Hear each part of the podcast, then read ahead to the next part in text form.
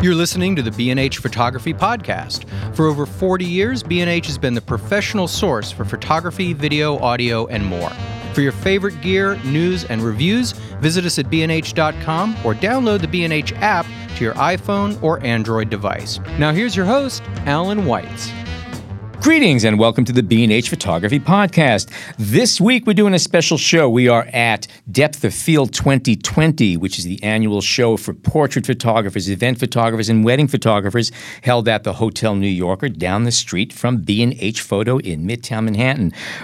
This year's show is sponsored by Canon, Nikon, Sony, Profoto, Sigma, and HP. We're going to be speaking to several manufacturers' reps, talk about some of the new toys coming out from the different companies, lenses, cameras, and more from Depth of Field 2020. Stay tuned. Okay, we are here with Steve Heiner, the Senior Technical Manager of Nikon. And Steve, you have something you wanted to tell us? That's all I got to say. Okay. I love it. So tell us, what does that translate into? That is the D6. The brand new. Yes, we've been teasing for a long time, but it's finally here. Okay, so tell us about it. It's right here. It's a beautiful camera. Thank you. So the big difference is between the D5 and the D6.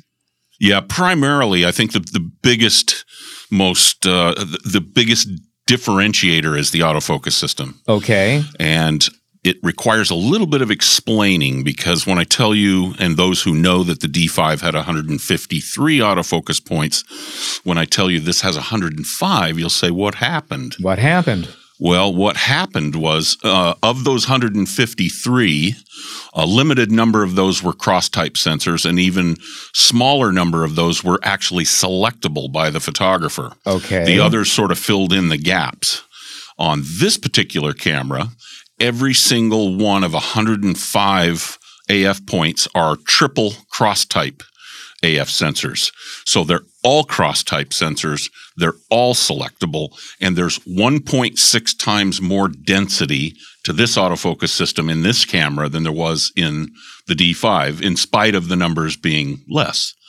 They're larger, the actual autofocus triple sensors, the cross-type sensors, actually slightly exceed the AF mark area that you see through the viewfinder too. So you can be a little less precise about getting it right on your subject and keeping it on your subject. And there's some other cool things too. Like for instance, we've built in 17 different group AF areas. Mm-hmm. And what these are, if you know, because this is a sports camera in most instances used by photojournalists, sports photographers. If you can imagine shooting U.S. Open tennis, net is in the way. You're shooting across the net. AF marks sometimes will pick up objects that are between you and the subject that you're shooting. This will actually allow you to use an array of AF sensors horizontally across the frame and move that up and down so that you can avoid objects in the frame and get more AF coverage on a subject. My experience of Nikon, and this goes back for a long time now, is that the Nikon's autofocus system have always been just an edge ahead of everybody else, it seems. Yeah, the 3D dynamic AF, which works so well, whether you're, following moving subjects, even for, sort of static photography. The nice thing about that is a lot of people don't think about using 3D dynamic for even portrait photography.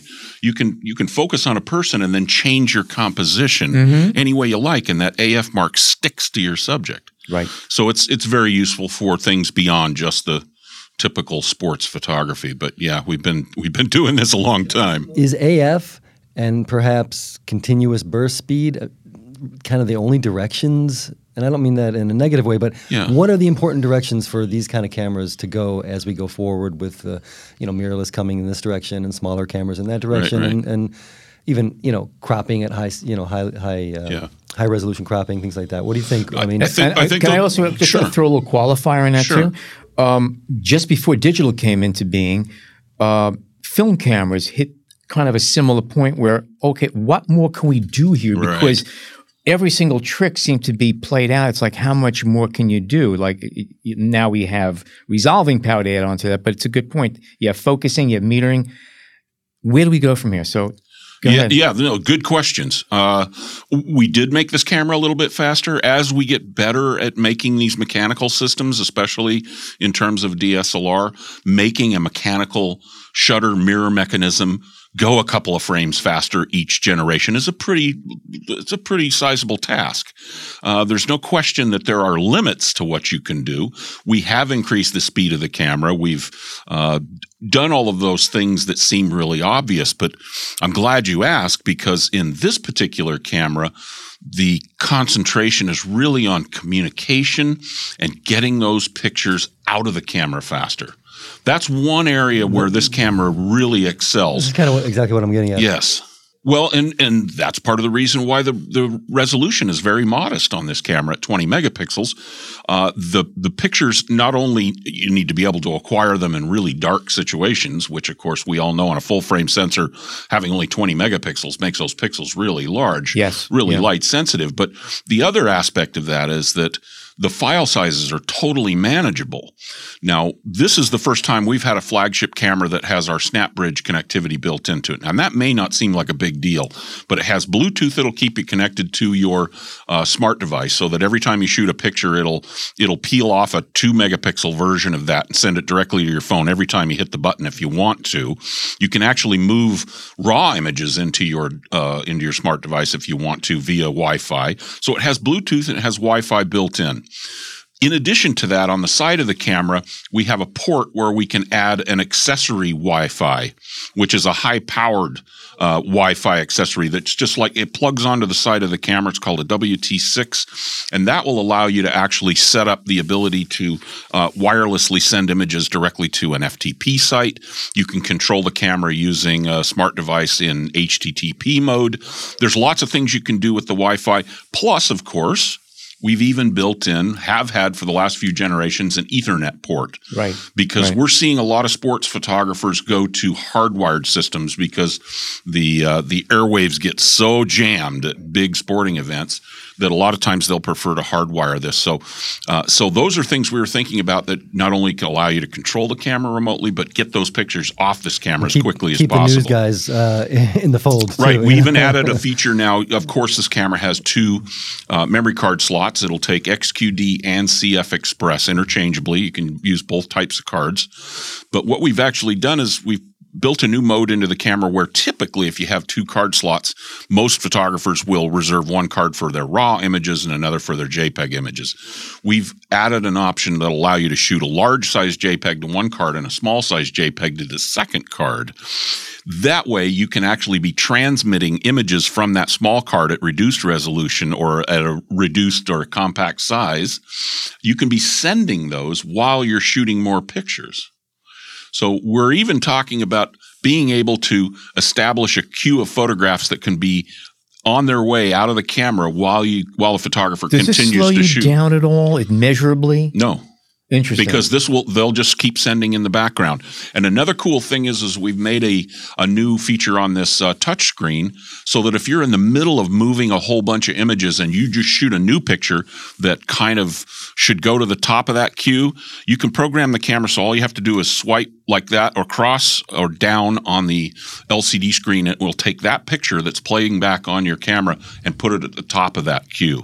So if you had 30 pictures that are waiting to be transmitted and you take one that's even better than those, you just swipe the screen and it'll go right to the top of the queue and send it right out of the camera. But you still don't have a selfie mode on the camera. I was going to say, what if you take the picture for you too? Yeah, it's a selfie mode, but you have to have kind of a strong left arm to do it. Yeah. No, by the way, you mentioned that the camera. I have medium-sized hands, and the camera is actually very comfortable in my hand. It feels the ergonomics are really, really nice on it. The grip has a nice form factor to it.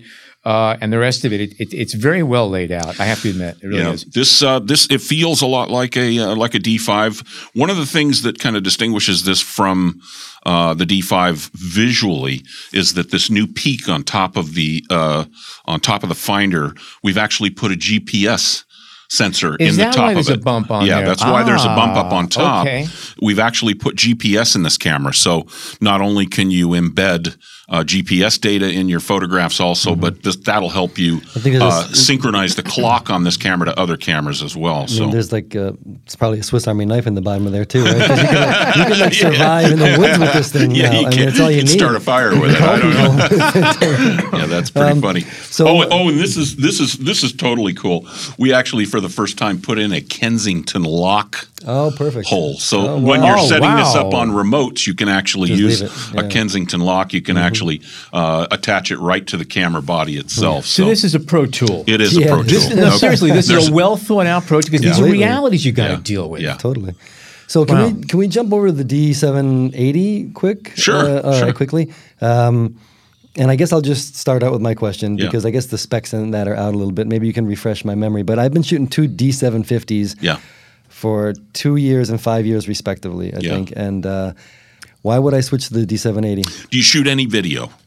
No. Okay. If you don't shoot any video, that's probably where the real news is. But the 780's got a lot of features that weren't even around when the D750, for instance, focus stacking, the ability to do focus shift in the camera. We were doing some of that in the office last week. That's an amazing ability to just have the camera automatically shoot as many as up to 300 photographs while adjusting the focus through through an object. Plane, so just to get an incredible deep depth of field. The ability to do time lapses in camera from photographs you shot using the interval timer. I shoot a lot of time-lapse photography, and that's one thing. I either had to choose, well, if I want to create a time-lapse in the camera, I can do that, but it won't save any of the pictures. So all I get is a movie file. Now, on the D780 was the first camera to offer this. Now the D6 will as well.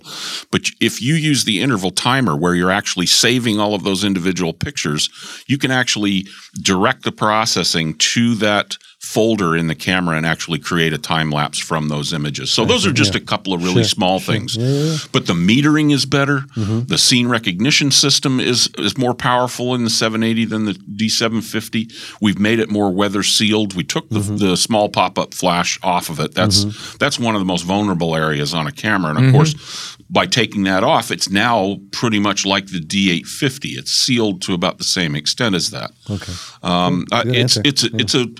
It's got a lot of refinements in almost every area, but I think one of the big things was because we've actually used a Z6 sensor in that camera, the live view side of the house for people who shoot video, that's huge because now this is the first DSLR we've ever made that will offer 10-bit output to an external, to an Atomos Ninja, for instance. So we kind of kicked up the video game on that for a DSLR for people who still like to use DSLRs. But I think as a D750 still photographer, I think there's lots of stuff in there. So you mentioned the Z system. That would be my next question. Yeah. Yeah. As a D750 shooter, why would I consider, and I am, switching to a Z system? Well, there are the obvious reasons. Yeah. It's smaller, it's lighter, it's more compact, it's quiet. And as far as the sort of features that you typically use being a D750 user, I know that both the Z6 and Z7 would satisfy all of those requirements, quite frankly. It's a different autofocus system, but it's a very capable autofocus system unless you're shooting the very fastest sports. I'd still give the edge to our DSLRs in that regard. But but the Z cameras are truly phenomenal. And the lenses are really what it's all about. Yeah, that's what we because we've really done I think a great job of minimizing the breathing and maximizing the sharpness across the range. And the Z lenses, I think we just introduced two brand new ones, a 20 millimeter 1.8, which is just phenomenal. And it's, we've used aspheric elements in there, so you get pinpoint light sources. If you're into shooting stars, it's beautiful astrophotography lens, beautiful landscape lens. And then we introduced a 24 to 200 that's about that big. I mean, it's really a small, compact lens for a 24 to 200. It has built-in VR, so it could put it on a Z50 body if you wanted to, which doesn't have internal stabilization. But if you put it on the Z6 or 7, it works with the in-body stabilization, gives you 5 full stops. And if you put it on a Z50, it's a 36 to 300 millimeter equivalent. Yeah. Yeah, a little tiny compact lens. Very amazing. And of course, you know, we're trying to fill out the line. We've got quite a few Z lenses, not only introduced already, but in the next year and a half or more, we're going to see another 10 or 12 lenses. I mean, what got me yesterday? I walked by your station here, your display, and I was excited. I thought there was a new 500 millimeter mirror lens that you were bringing. It was your 50 millimeter .095. Oh, the Nox. It looks like a 500 millimeter mirror lens. It's a big lens. That thing's huge. You can hurt yourself picking that thing up. It is big. There's no question about it. Yeah. By the way, I also make a little comment on the 780. Yes. I use SLRs and DSLRs for the longest time, and I'm more or less a devotee of mirrorless at this point in time. Right. Okay. Yeah. Using the 780, I have to do some readjustments because also I'm looking through an optical finder, which I love optical finders. There's a lot to be said about it. However, I learned, having learned to appreciate what mirrorless cameras can do, what I liked about the 780 is that it was very easy to transition between the optical finder for traditional shooting, and then if I wanted to, I used Live View and with the touch screen, and I was basically using a mirrorless camera. Yeah. And it was very fluid to go back and forth. So that to me is a good attribute of that camera. If you are DSLR, I mean, you want to break into it or you like some of the attributes, this camera kind of gives you both experiences. It is. And for the very first time, we now have phase detect autofocus by virtue of using the Z6 sensor in that camera. So when you're touching the back of that LCD screen, that's phase detect. We're no longer using contrast detect exclusively like in all of our other DSLRs, which, you know, left a lot to be desired. I'll be the first to admit. So yes, I that's good to hear that experience, that you had that experience. Because yeah, I did. Yeah, and actually I would say that when I do switch to Live View with the D750, which I almost only do when I'm trying to get high angles or this or that, there is a lag. It kind of throws you out of your game for a couple seconds, you know, I've noticed. So, and now having that phase detect on there, it's just as fast and as accurate as looking through an electronic viewfinder on a Z camera. So yesterday we had Ike and Tosh here, and Ike was saying, I asked him this variation on this question, which has to do with the adapter if you're using a Z system and if you're going to use F lenses or Z lenses. And he's like, I'm only shooting the Z lenses because they're that much better.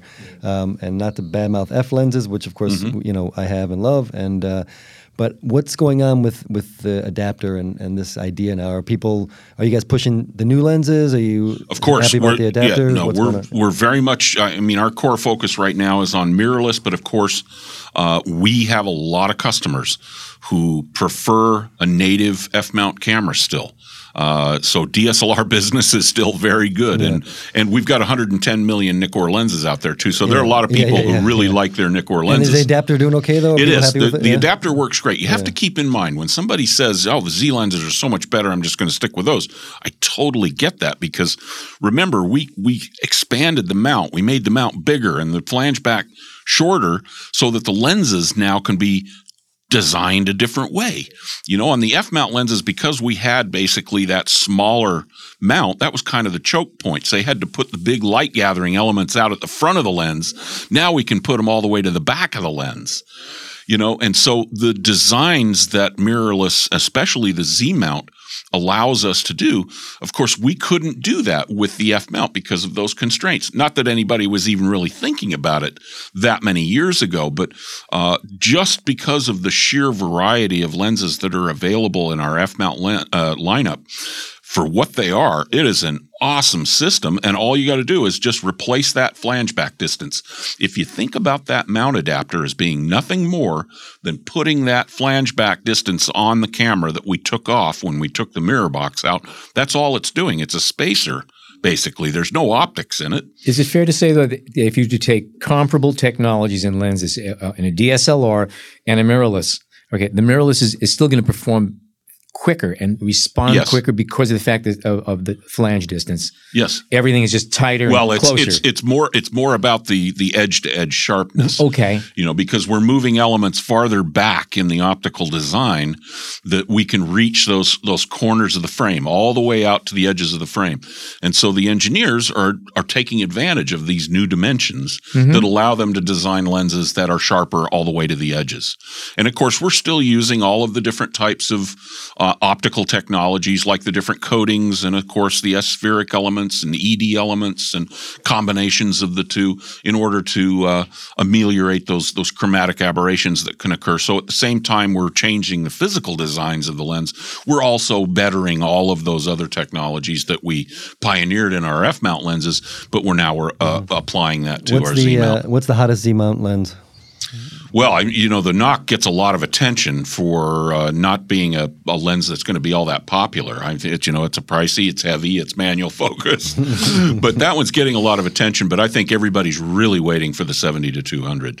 Yes, so. And then, of course, we're going to introduce a 14-24. So we'll have the 14-24, 24-70, 70-200 all in a 2.8. Right. And once we get that, we're not going to rest. But everybody's waiting for that, though. Yeah, which brings me to my next question. What can you tell us about the D7? give me a few days, will you? The 14-24, 2.8 on the F mount. That's going to be a tough lens to beat, huh? I mean, But I've seen the mock-up or the prototype of the 14-24 for the mirrorless system. It's amazing. Yes, is it considerably smaller. Oh, okay. Yes. Oh, yeah. Because that thing with the bulb, that thing's huge. Yeah, it's still a good size lens, but it doesn't have that huge front element like that. Well, so what's the main selling point for the D6 versus the Sony A9 II? The ruggedness. Without a doubt, because and obviously, I mean, we're doing 14 frames per second with a mechanical shutter. They have the ability to go to 20 frames, right? We're electronic, right? Yeah, exactly. So there are certain aspects. The other thing is the communications that I was talking about. I think we've put a real emphasis on that in the D6. The physical Ethernet and that stuff? Absolutely. Yeah. Moving those images out becomes the difference between my photo agency getting the job and that photo agency getting the job. You know, it literally comes down to that. They both shoot great photographs, but who can move that picture faster? Yeah, that's a good point. And I think that it comes down to a competition, essentially. You know, you're there shooting competitive sports, and the photographers are competing as well.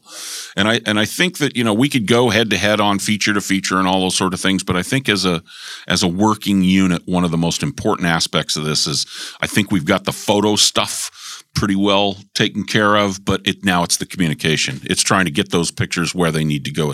Steve Heiner, thank you so much. And again, Nikon has some neat products, a new D6 and the 20mm 1.8S and the 24-200. Right. That's an f/4.2. 6.3. 6.3. We'll hold you to next time for the D7 information. Okay? Thanks for joining us. Thank you, guys.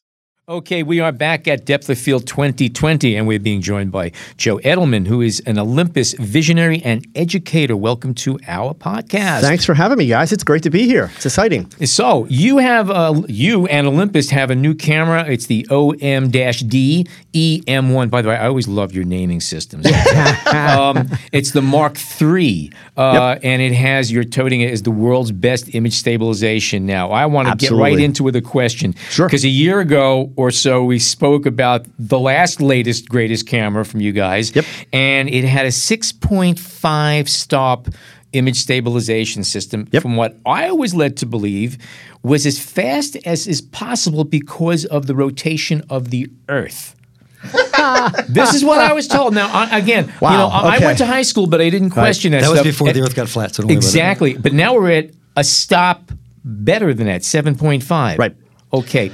So there's a couple things. As far as the rotation of the Earth thing, I would suggest that you spend a little less time on the internet and YouTube. But I think it was one of you guys who told me that, actually. No, I'm kidding. So what they've done is they took some of the technology from that camera. The camera you're referencing is the EM1X. They developed a new gyro sensor for that. Okay. And they have brought that forward and added some new super secret tweaks, which obviously I'm not privy to all those specific details. But But yeah, I mean, you're able to get up to 7.5 stops. Now, there is a caveat to that, just so we're not misleading anyone. Several of the Olympus lenses, like the 12-100 and the 300mm, have image stabilization built into the lens. So that 7.5 steps is going to come from the combination of the body and those two lenses. On any other lens, you're looking at least 5 steps of image stabilization. Okay. Without that built in. Yeah, I actually I had a chance. I just wrote a review on the EM1 Mark III, and I had a chance to shoot the 12-100. Yep.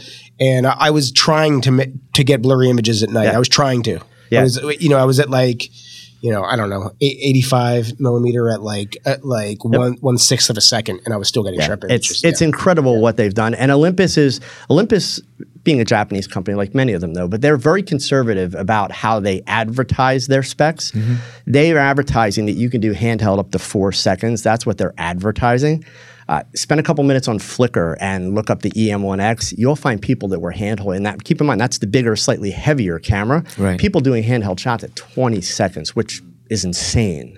So the capabilities with a little bit of effort are incredible. So one question I have is that I know that it's a given that when you do use image stabilization, even though it guarantees you a sharper picture, generally speaking, the effect of image stabilization actually blurs the picture slightly.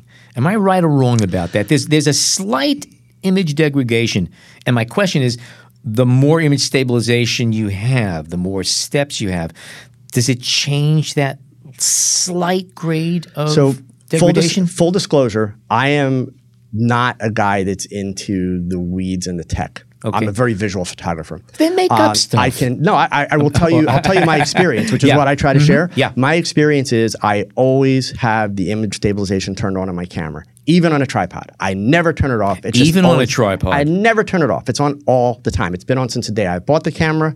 I'm a studio shooter. I sometimes shoot handheld. I sometimes shoot tripod. I have had images from the EM1 Mark II, the predecessor to this new camera. Right. I have had images for the last year. It just came down on a 48-foot wide billboard, 48 feet long by 14 feet tall, tack sharp. There's a video on my YouTube channel. You can see close-up shots of it.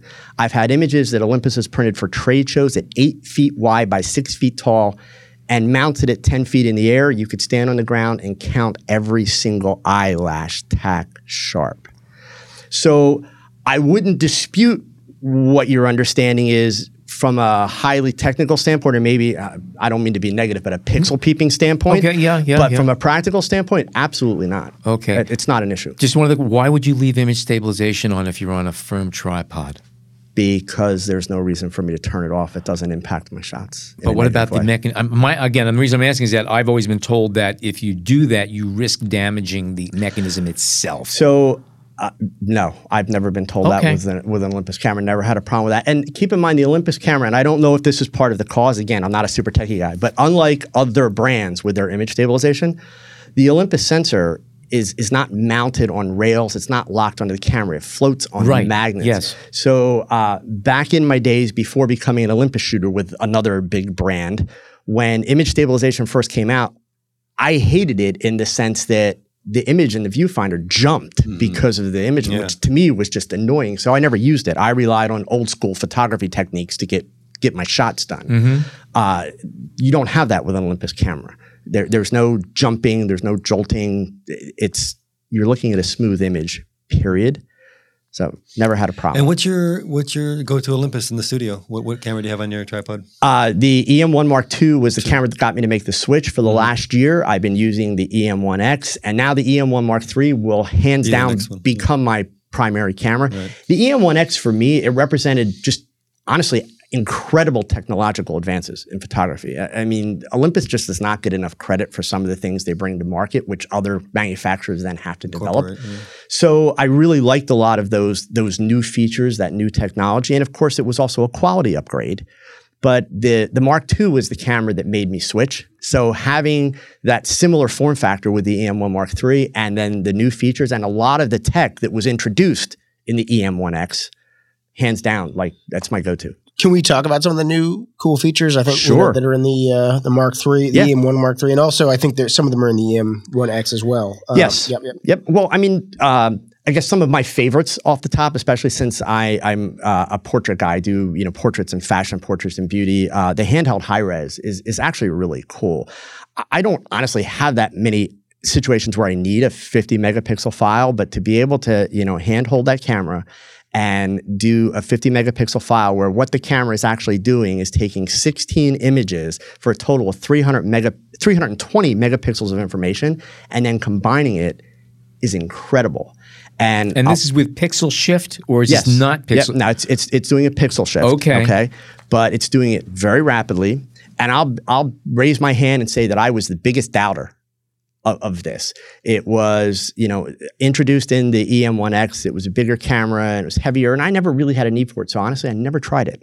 So when they put the Mark III in my hands, I'm like, okay, this is going to be my camera. It's time to try this.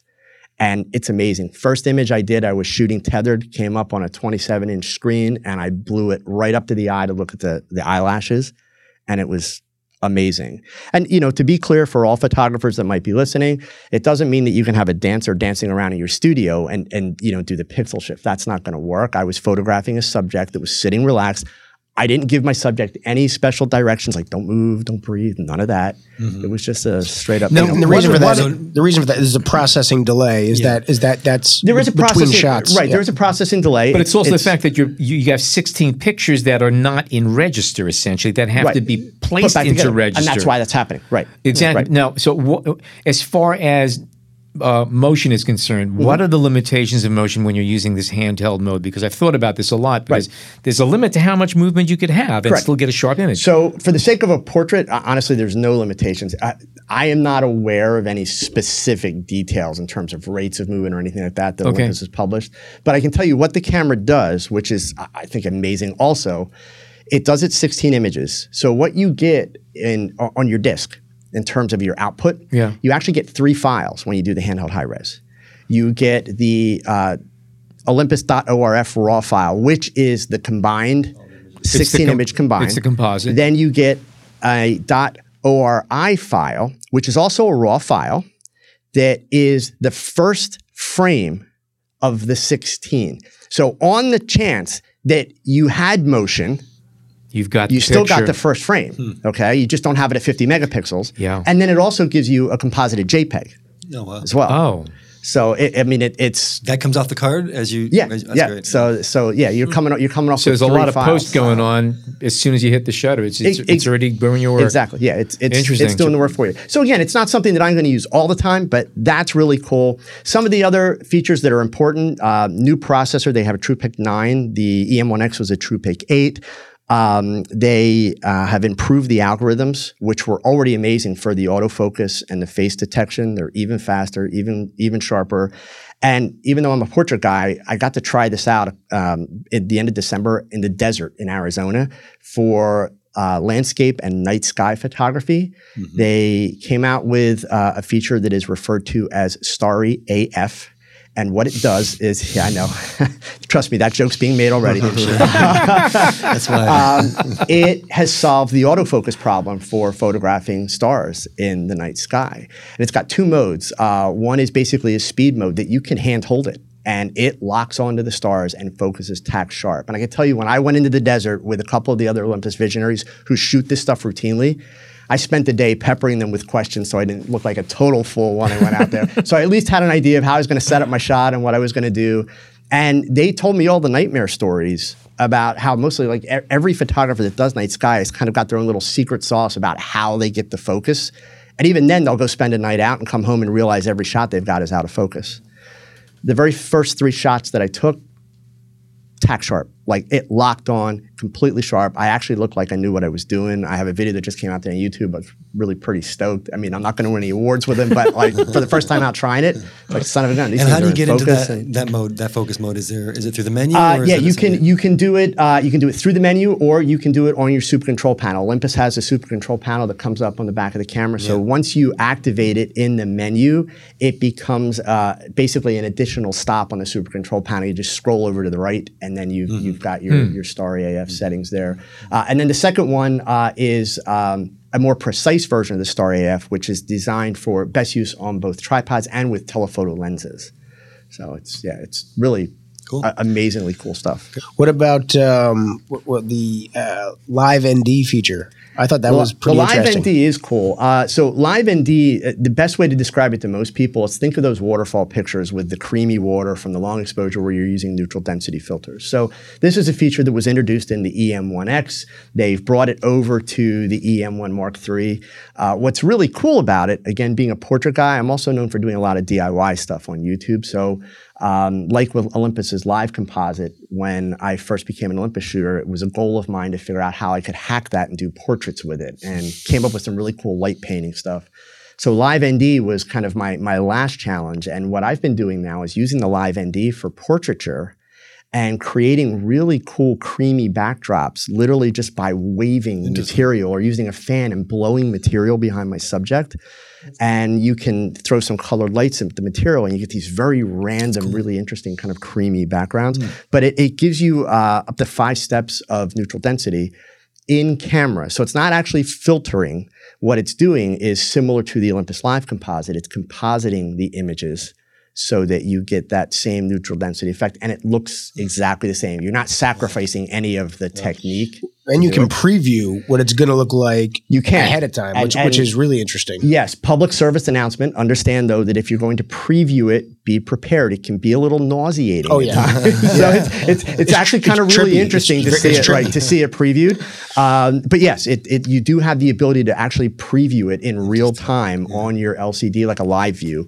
But indeed, that kind of freaks a lot of people out. So, let me just throw in here too that in addition to the OM-D E-M1 Mark III, Olympus also announced a new pen camera, which is a smaller, everyday carry street photo camera that I had a chance to Enzyme review and check it out. It's pretty cool. I enjoyed it. You know, I was actually using it in comparison to another brand's APS-C camera, and I appreciate the fast focus and getting some street shots done. So keep that in mind. And they'd also dropped the new lens along with these too. They have the 12 to 45. It's an f4 Pro. So it's super, super small. So on your 35 millimeter equivalent, that's a 24 to 90, which is actually a really great. It's a nice range. Right length. Yeah. That's a good all-around range to have. It's real small lens, weather sealed. It's an f4. Yep. Yep. Compact. And that pen just is the EPL10. EPL10. EPL10, thank you. EPL10. Okay, Joe, thanks for filling us in all the new toys from Olympus. People want to catch up on the new products from Olympus as well as your work. Where can they go? So for the Olympus information, it's www.getolympus.com, and you'll find lots of videos, spec sheets, all kind of information on them. And the best place to check my stuff out is at www.joeedelman.com. You'll find links to my YouTube channel there and all my social. Instagram also? Joe and Edelman? Instagram, yep, Joe Edelman. Okay, and that's Joe Edelman, who's the Olympus visionary and educator. Thanks so much for educating us today. Thanks for having me, guys. All right. Enjoy the show. Thanks. Okay, we are now welcoming Shar Taylor from Profoto. Welcome to the podcast. Thank you. This is your first time with us. This is. Okay. Kind of nervous. All right. Okay. Well, we try to be easy on you anyway. We'll be fine. See, we're actually wrapping up 2 days of Depth of Field 2020, and you have been on the floor here at the Profoto station. Zillions of photographers coming through here of all different levels. You've had models here in little sets, and people are shooting. What kind of things are people looking for and asking about as far as Profoto? What are people curious about right now? So, I mean, the obvious thing is always, what light are you using? Is it a B10? Is it a B1X? Someone said to me, is that an A10? And no, we don't make an A10. It's a B10. So, people get confused with the letters and numbers. Sure. Some are newcomers. A lot are newcomers. But some have experience with it. So there's been a lot of questions about the strobes themselves, but also the umbrellas. Yesterday we were using a umbrella deep large XL, and there were some people who didn't know we made umbrellas, which I thought was interesting. Even the ones with the big labels that say Profoto. Yeah, exactly. We've been in business for how many years, and you make umbrellas? Really? Yeah, of course. Well, it's raining today, so today, yes. Right. Okay. And it was a translucent umbrella, so that added to the, oh my gosh, wow. Wow. So that was great. And then the biggest thing I would say is the air remotes. Okay. People were really curious. Like, what is that little small thing on the camera? How does that work? It's an air remote, just like a pocket wizard. It's the same thing. And So people were really like, oh, does B&H sell this? Where can I find it? Many people. So that was really a surprise, I would say. Right. Yeah, and just using it with third-party strobes. Any advantages over Pocket Wizards? Over Pocket Wizards, yeah. No, you can get it doesn't. Same idea. Yeah, same idea. Yeah, triggers the strobes. Yeah, choose different groups. Yeah. Is anybody using hardwire anymore? The PC cords? Anybody using it anymore? I don't talk to people, but I did have someone call last week who said that they would not buy our B10 unless we add a flash sync port. Really? Yes, he was adamant. That was the first. That's interesting. Yeah. Okay. Not so much. People want to back up. Some people, you know. I could get that part of it. I can. Yeah. Are people more interested in the battery units or the off-camera? Off-camera right and battery. No one is really asking about monolights at all. Really? Or Pro Packs, as far as this group is concerned. Mm-hmm. It was strictly B10. A few people asked about the on-camera A1X. Right. But it was mainly B10. So I imagine, with the exception of really large studio settings, you don't really need these monster packs. Exactly. You can do an awful lot with a small bag of little units used correctly, and all of your a good deal of your lighting accessories are interchangeable from one. So you can go out with a little off-camera thing, and then you can go back in the studio, and you got the same box or whatever. Why wouldn't you want the portability? Exactly. You know, so and that's what we had some questions about duo kits. You know, do you sell a kit? Yes, we have two heads in a kit. Mm-hmm. What's the price? I don't know. Where's Cliff? It's reasonable. Yeah, exactly. Of course. So it was a good focus on B10s mainly. Mm-hmm. I would say B10s. Yeah, they're pretty popular. They are. Yeah. And do you have a favorite light piece of gear down here that you like to use? Honestly. Yeah. What's your own work? My own work. Nikon user. As far as, I'm one of those people where I prefer natural light, but I do use my Nikon speed lights. Mm-hmm. But the A1X to me is a game changer. Yeah. The recycling speed, the consistency between each exposure or each flash, just not having to wait for, the overheating was a big issue for me with Nikon speedlights, so the A1X is just beautiful. You have a lot more power coming out of the Profoto, right? Yes, exactly. 5 times, I believe. Oh, yeah, it's a considerable, It's not just one stop. Yeah, it's a lot. So I would say A1X is my favorite to use. Actually, I'm a Nikon shooter, and it's something I've been considering myself. Yeah, and the fact that you can use it as an air remote is also someone else. I showed a customer or a visitor yesterday, and he was like, what? Mm. I didn't know. Like, he was so amazed by that. Right. So I would say that. Cool. Yeah. You have to really keep up on light. It used to be lighting was lighting, and that was that. And then you learned it, and you knew it for the next 20 years. But now there are so many accessories and different routes and different ways of tying in. It's not just a lighting system, a camera system. They're a system now. Everything is talking to everything, whether you know it or not.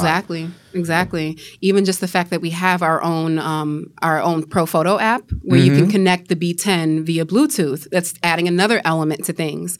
And, so that's adding more questions. People are a little bit confused and wondering if it works with this and it works with that. Can I use my A1X with it?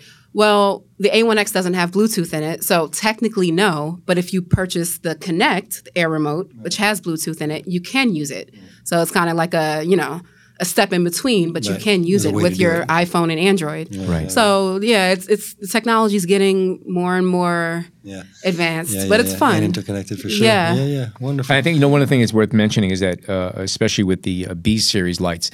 If you are a travel photographer or you're a photographer who has to get on planes, period, and go anywhere, you can't travel with these big units anymore. These big, you can't do. I used to travel with 3 cases of lights. It's impossible. You can't. You couldn't afford to do it anymore. Now you can stick everything, including the stands, into one little bag. Exactly. Pop it in over your seat, and you can do it. And that, to me, is a huge, huge, huge benefit. Just knowing that you don't even have to be away, part with your gear. Right. Exactly. And just watching, is that my case? Is that my case? Right, they start coming off of it. So, it's pretty cool. Any other thoughts about anything? We had a few people who are rental customers, and they're like, I'm always renting the B1X.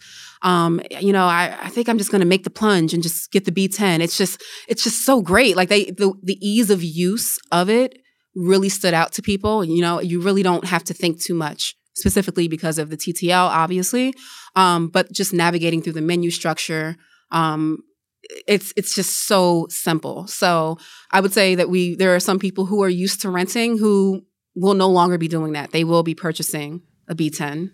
So That was interesting. That's another thing that's also worth mentioning is that any place that rents photo gear rents Profoto. Right. I don't know of any other manufacturer that could say that, really. Exactly. Yeah, so many people call like into, you know, customer support and they ask me, well, which one should I get? Why don't you rent it? Yeah. It's not just one day. That's it. Try it out. It's really easy. But you know, like you said, does it work for your workflow? You know, just that's it. So. Shar Taylor, Profoto, thank you so much for joining us today. Pleasure talking with you. Thank you. Thank you, guys. Thanks a lot. All right, we're going to take a short break, and we come back more from Depth of Field 2020.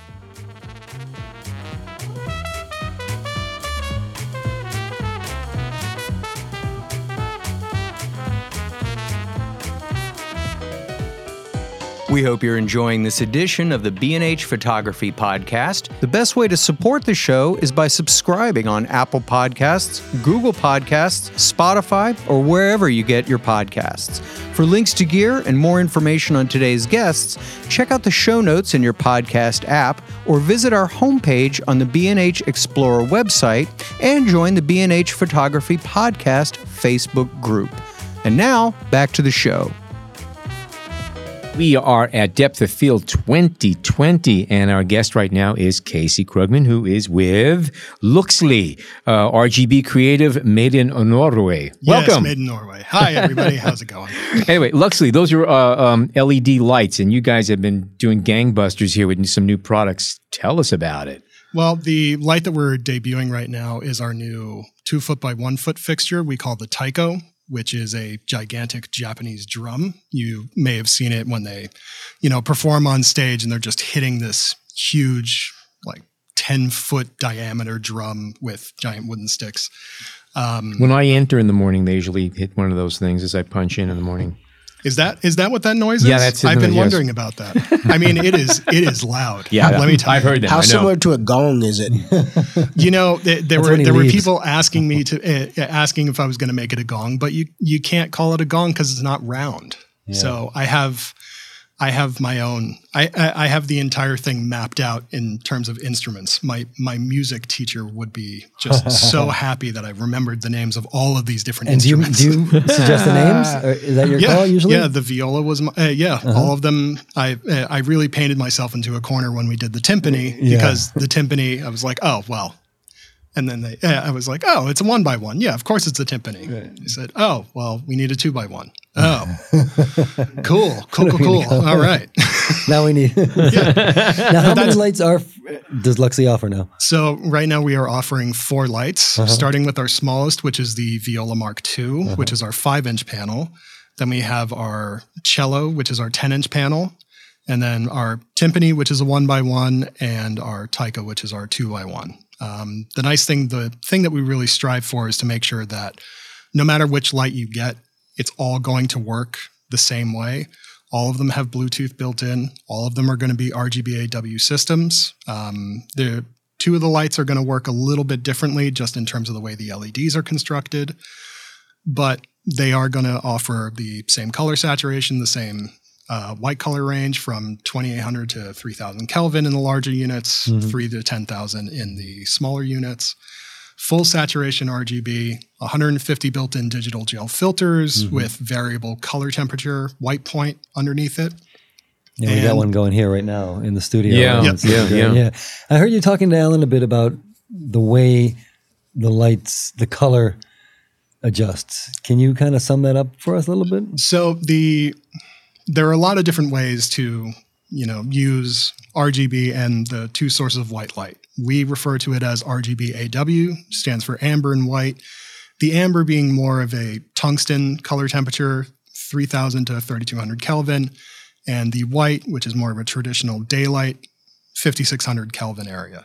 So there are a lot of different types of light out there that will do an RGB and 2 types of white light situation. And what they'll do is they'll shoot out the white light and the RGB and mix that all in against a hard diffuser, like a very almost opaque diffuser system. And then the diffuser actually is becomes your emitter board. That is your source of light. The way that we do it is we actually build the color temperature and the different types of color on each individual LED, which is how we can make the smaller light units where you can have it very, very thin and you don't need a diffuser. It's always nice to use a diffuser, but you don't need to. On the Taiko, actually, it comes with one diffuser. It's a little bit of a separated panel. So the diffuser it comes with, you get about 9,800 lux. When you remove the diffuser panel, it jumps up to 15,500 lux at a similar distance. So if you really need the punch, you can do it, which is one of the advantages of the system. So each lamp is essentially a self-contained unit with all of the colors built in. Yep. And each of them, when you watch it and you work through it, you will see all of those elements light up at some point. Mm-hmm. The booth that we have set up here at Depth of Field, we actually have two lights set up just side by side of the model, and they are cycling through all of the RGB spectrum, and they're cycling at complementary ends. Mm-hmm. So over the 20-second cycle period, you will have just constant variability of colors, but they'll always be mixing in a very interesting way. And that's something that anybody can do. You can just set that up on the back of the light. You can absolutely set that up. We offer it through our Composer app, mm-hmm. which we started out with the Conductor app, and then we did a complete redesign and added in a ton of new functionality. And so we had to advertise how much more you could do. So we called it the Composer. Mm-hmm. And so you're still able to do all of your controls. You're able to connect up to 9 lights simultaneously. I say that depends on the mobile device, of course, because everybody has slightly different hardware. Mm-hmm. Yeah. But along with all of the controls, you're able to save them now. You're able to upload them to the cloud and download them onto any device. The user interface is exactly the same in iOS and Android. And one of the new features in this, in the app, we call sequence mode. And what you're able to do is control any of your lights, and you can take any of your custom presets that you set, and then you can assign it to either all lights, one light, groups of lights, and then you can set that up to be timed or manually driven. And so you can time things out specifically. You can speed it up. You can slow it down. Mm-hmm. And we have a couple of new features that are going to be coming up in a future release, which are going to add even more functionality to it. And how much of the controls are only on the app? A good amount of them? Or? No, I mean, it depends on the fixture. Okay. Obviously, with the smaller units, there's not a lot of real estate right. in order to be able to. For instance, on the Viola Mark II, it does have the 10 special effects built in.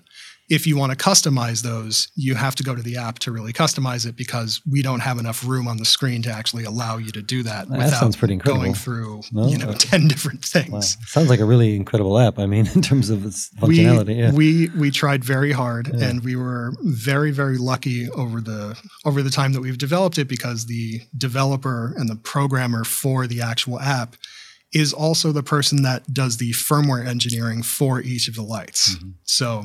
Yeah, the nice thing is he knows everything, and so it's very easy for him to do things. He could work globally on it. Exactly. Yeah. I mean, all of the engineering and manufacturing is over in Norway, and they're a great group of guys. It gets really annoying when they correct me on my English, but great guys. I mean, it's offensive, but they're great.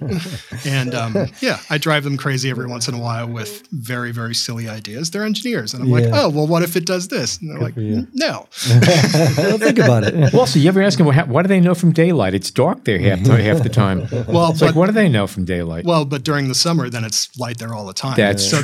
They gotta just make sure they get it in while they can. Honestly, if they're getting that range of daylight in the summertime, they're seeing the whole color spectrum. Exactly. Yes. And over a longer amount of time, they can study it. And then they go really, really up north, like near the Russian border, and they can get the northern lights all the time. There you go. And that is, those are always gorgeous. You were here a couple of years ago, I think, at Here or Optic, I forget, and I think there was 1 or 2 lights at that point. But since then, I know these lights have won awards. They've kind of shot to the top in terms of... You're bulldozing the market. Yeah, so congratulations. Thank you very much. And after that incredible amount of initial success, what was the next light? What was the next kind of step from there to kind of capitalize on the success? I mean, the biggest one... So when we won the Lucy Technical Award for the cello, we had just released the timpani as well. So we had our 1x1, we had our 10-inch... The next light after that, and what we were developing at the time, was actually the Mark II of our original Viola. And that was the Viola always is the first one. Mm-hmm. So whenever a new wave of tech comes out, the Viola is the first system that gets it because it, you know, she has a personal place in my heart. She's the first one. First love. Yeah. Yeah. We spent 2 years just under the development of that system. You're still on the cry, I could see. I am. Yeah. It's you know, I don't mean to string you along. I'm sorry, the puns are not going to get me. But yeah, so on the cello and the timpani, they were 4-die LEDs. So they had one type of white light and then red, green, and blue all built into a single diode.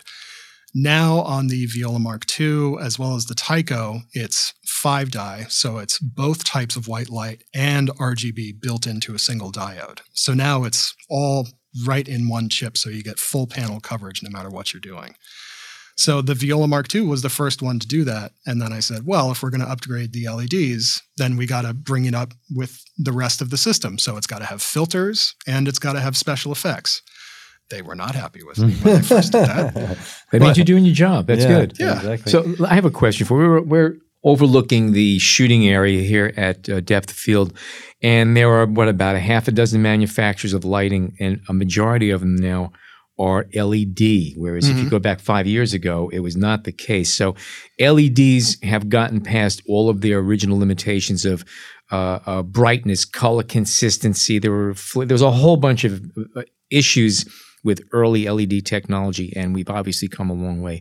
What are the big hurdles you have to hit right now? And aside from you always want to have more light, but what are the big problems right now or issues? Well, one of them is always just maintaining accuracy. You know, in a Taiko, we have over 1,500 individual LEDs.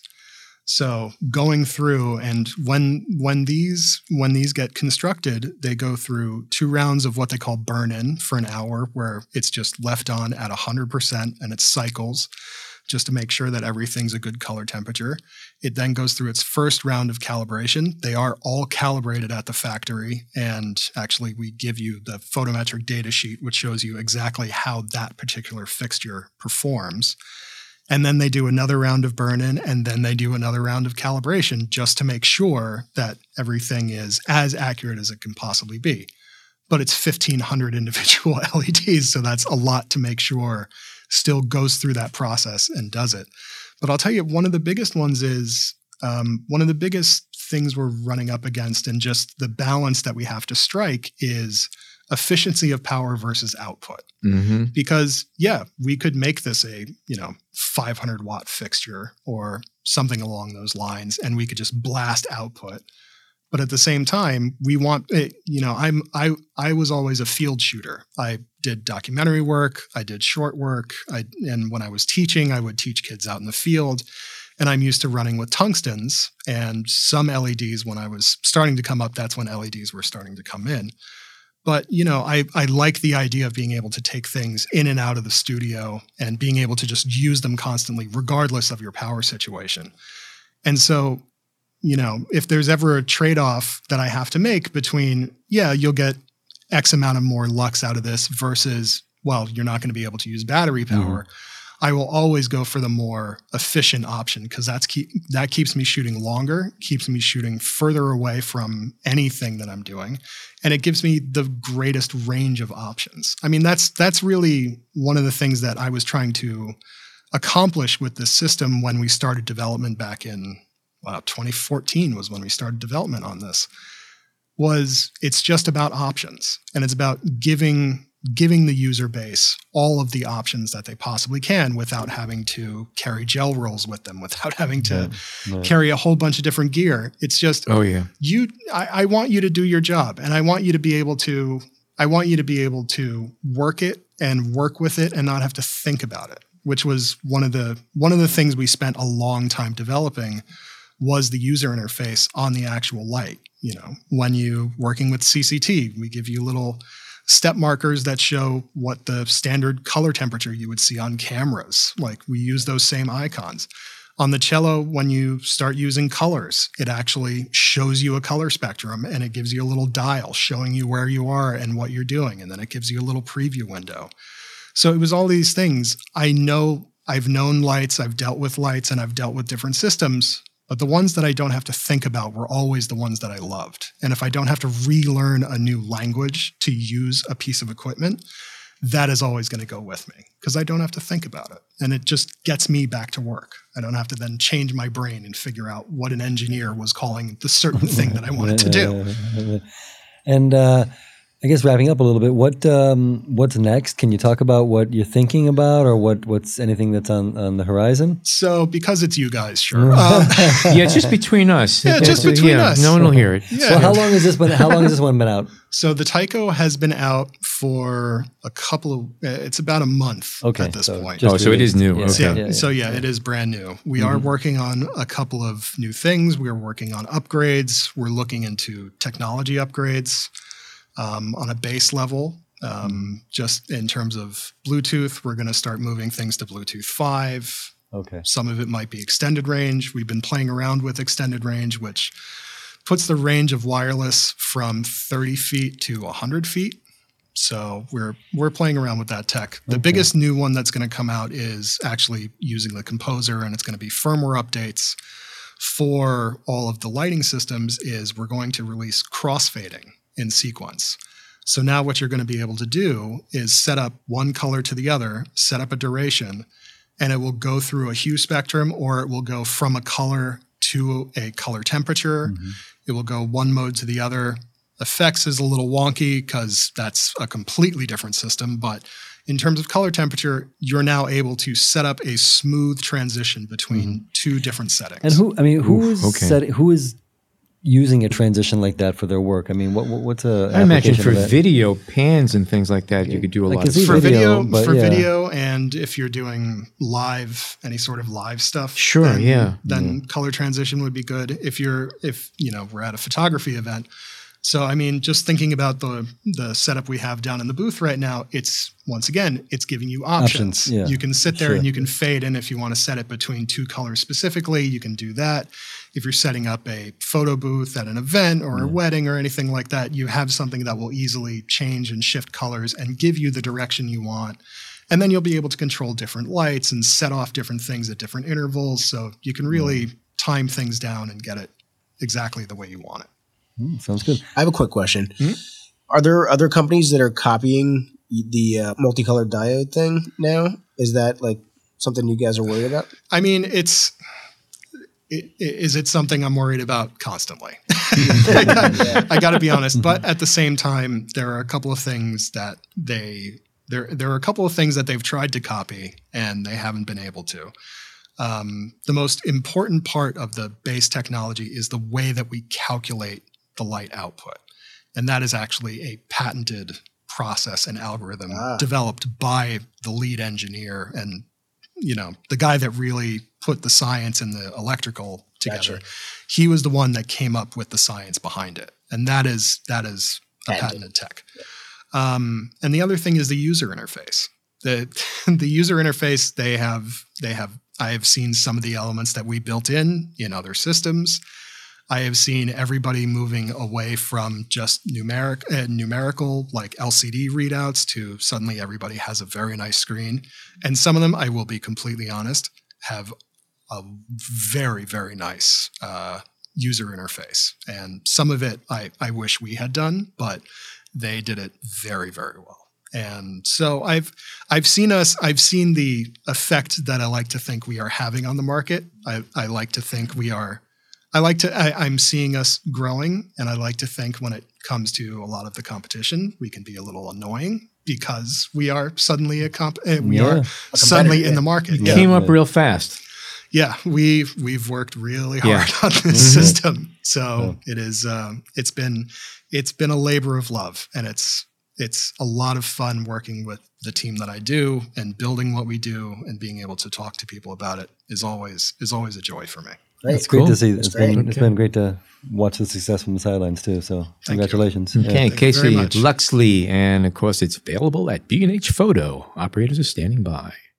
Okay, we are back at Depth of Field 2020 here in New York City. Joining us now is Chelsea Kyle, and she's here on behalf of Canon Cameras. She is a food and still life photographer, and you are doing demos and speaking to all of the eager learners here today, correct? Yes, that is correct. Very good. What was your talk about, if we may ask? It was the basics of photography or food photography, but then also a lot about my process and what I do as an artist and my specific gear setup and how I navigate the different fields of editorial, advertising, etc. And how'd you find your way into food photography? That's a very specific... Yes, it is. It definitely was not what I originally went to school for, but I did go to photo school. Let me guess, macro psychology or something like that. I mean, we've had a lot of doctors and scientists print photographers come through here lately. Oh, wow. So anyway, I'm sorry, go ahead. It's never been science related, but who knows. I had an internship outside of school with Boston Magazine. That's where I went to school, New England School of Photography, which RIP, they're graduating their last class this year. No. Oh, really? It's another one. Wow. Mm-hmm. Okay. But excellent program, and I was able to intern at Boston Magazine when I was there, then got familiar with the food scene in Boston and shooting restaurants and really fell in love with that. And I moved to New York 5 years ago to take a job at Condé Nast, where I was full-time with Epicurious and Bon Appetit magazine. So you really are food-oriented there. So yes. That's really good. You had a full-time staff job shooting food. I did, yeah. And that's incredible. I quit 6 months ago, and now I'm on my own, and I've got an agent, and it's great. Oh, wow. Wonderful. That's really good. So did you do demos today here? Did you set up stuff and shoot it, or just more talking? Just like a basic setup down there to show people kind of, what basic lighting they can do and talking about composition, camera angles, which lenses Canon has that are best for minimal distortion, and especially with food. Like I was just talking to people about how I approach shooting food from perspectives that I think it should look as real as possible, and using the equipment to make sure you're not distorting anything, or it kind of... The more you're putting the photo into a real scenario, it allows the viewer to be present with that image and enjoy it. With color rendition, and you can talk Canon or compare it to other cameras and other systems. But how important is it for you to be accurate? And is there an accurate food color, let's say, of an apple or a banana? I mean, is it about getting that apple exactly as close to the red that apple is, or is there something else you'd kind of look for? I'd say it's less about the accuracy of the apple and more about when does it look appetizing. Because if anything, food-wise, you can skew warmer or cooler depending on the vibe you're going for. But seems to me you'd want natural straight color really is what you're going for, right? Yes and no. It depends on when we're trying to illustrate a story of, say, it's the afternoon and this is a meal that you would have with... A romantic dinner, you want it warmer, yeah, yes, okay. Or morning and it's you have sun coming through your window and you're illustrating that very specific color. Lighting, what, are you using strobe or LED? Where are you? I use strobes primarily, yeah. Okay. And I do incorporate a little bit of continuous light when doing motion. There's a lot of need now, especially in the food world, for an option of a GIF. Or since we're on tripod, we're shooting so many options, why not just fire a couple where we pull a bite away or take a chip out or something, and that can easily be turned into another asset. So gotcha, okay. If it's a really fast GIF and they want... I mean, I can still do it with strobes, but there are times where it's easier to use continuous light. So you're not waiting for the strobes to... Sure. Yeah, interesting. All right, let's jump over then and talk a little bit about the gear, if you don't mind. Yeah, of course. You're here on behalf of Canon. I guess you've been shooting with Canon for a while. Did they come to you? Did you go to them? How did the relationship begin? I went to them, actually. I'm just, a very big advocate for being as involved in the photo community as possible. Being a part of these events and things like this really helps to encourage other photographers. I know I used to go to them and really loved it. And so, yeah, getting involved and then also just being able to be, one step closer to the new products and the things I'm working with. So that's important. Anything excites you about what's new in terms of what you might want to get?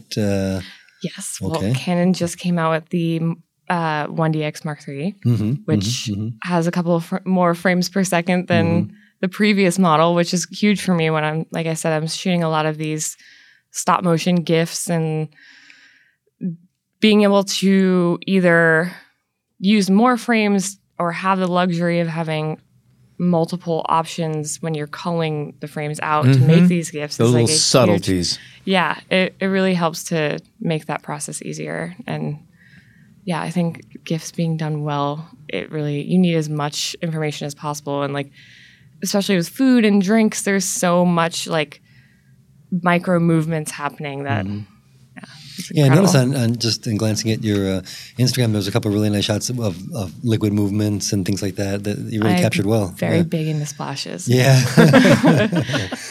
Yeah. Well, that's good. That's how you have to be able to. I mean, who wants to just see the drink just sitting there in the cup? Nobody. Exactly. Yeah. Make it interesting. All right, so you generally always shoot with the flagship big cameras. Well, that for the 1DX for motion or GIFs, but the 5DS is my primary studio camera because of the fact that the 50 megapixel sensor really helps me. I work for a lot of editorial companies. I work for a lot of people who are doing social media ads. Sometimes these photos have to be repurposed in a bajillion different ways. They're getting cropped 4x5s, and their banner is a 10x1, and then there's something else. And having that file quality and being able to crop so much on these images and still have such an incredible image has just been like a game changer for my process. Are you called upon to kind of know what they're going to be doing with these photos ahead of time, or do you kind of just pass over the package and then let them work it out later if they're going to put it to? I'd say a lot of it's workshopped on set. So it's stuff that like I will know and have to plan for. I don't think that it's never like handing off just a large file and letting them go crazy with it. But I think it's more of like a thing that I'm able to offer them as a solution to a crazy shot list. We can skim the fat here and use this image twice and do that. And Gotcha. So you're working with the editors as well and the designers often. Oh, that's great. Definitely. And I guess that comes from being on staff. That gave you some of that experience because you guys are all in the same space and working regularly like that. Interesting. Yes. When I was at Condé, I was shooting, producing. I was part of from the ideas being created to me actually making the shoot happen. So concept to completion. Yeah, it was a lot. That's great. That's wonderful. And also rare, right? I mean, in this day and age, to have a staff job is wonderful. As you walk away from it. But that's because you're good. That's great. And lens-wise, what do you normally shoot with? What's your go-to? And what are you hoping to use in the future?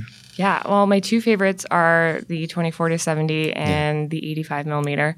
I would say I probably off the bat go with 85 just because it's so sharp.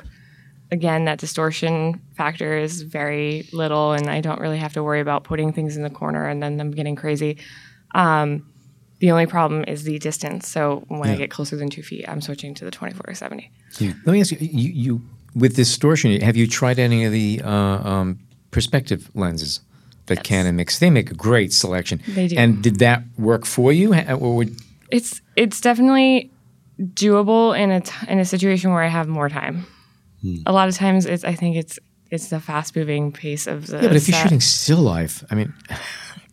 Oh, you wouldn't believe how fast people go.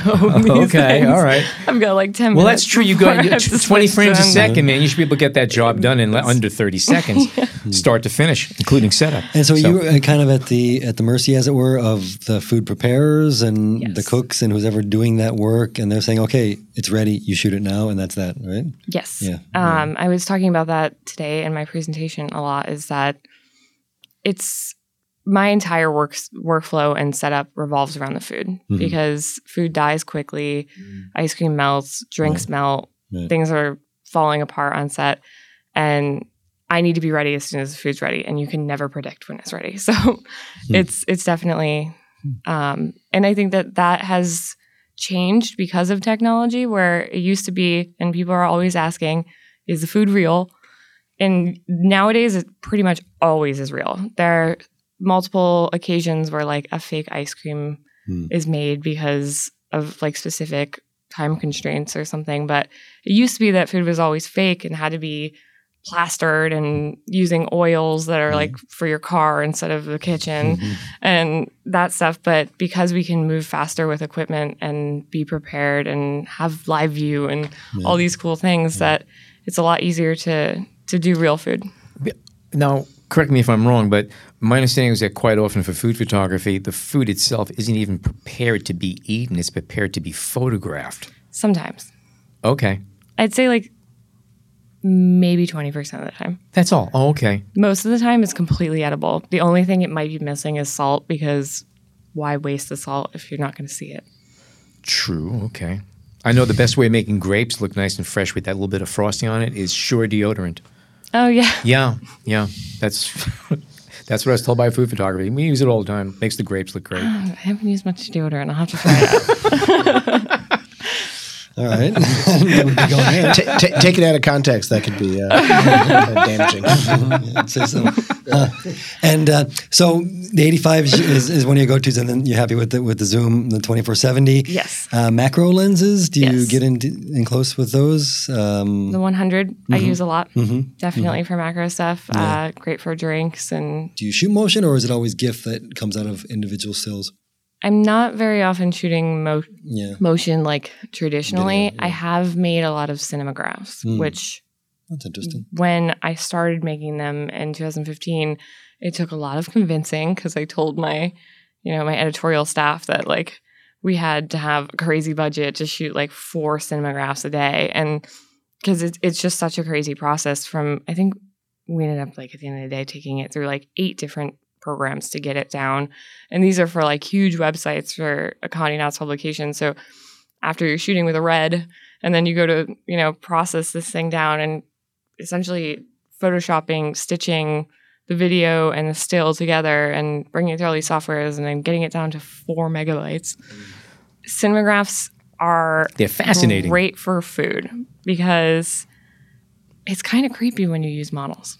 It was like if the cinemagraphs I've seen of models, it's like they're stuck in this frozen pose and then their hair is like blowing. Yeah. And you're like, this is kind of weird. Yeah. Like, so are those are eventually GIFs too, right? A cinemagraph? Yeah. Yes. The file so downsize it, right? Can also be a GIF, but I think I ended up having to create a container file to put them on the site at like 4 megs. It was So what's the difference between a cinemagraph and a stop motion? The cinemagraph is forever looping. You wouldn't be able to, you don't have a stop and a start that you can see well. Yeah, it's really hard to find. Every once in a while you see when that wasn't done well, but that's the difference. They're just forever. It just looks like a loop. Yeah, a smooth one, Oh, it's real smooth. Yeah. Where stop motion's kind of jittery, right? Yes. Yeah.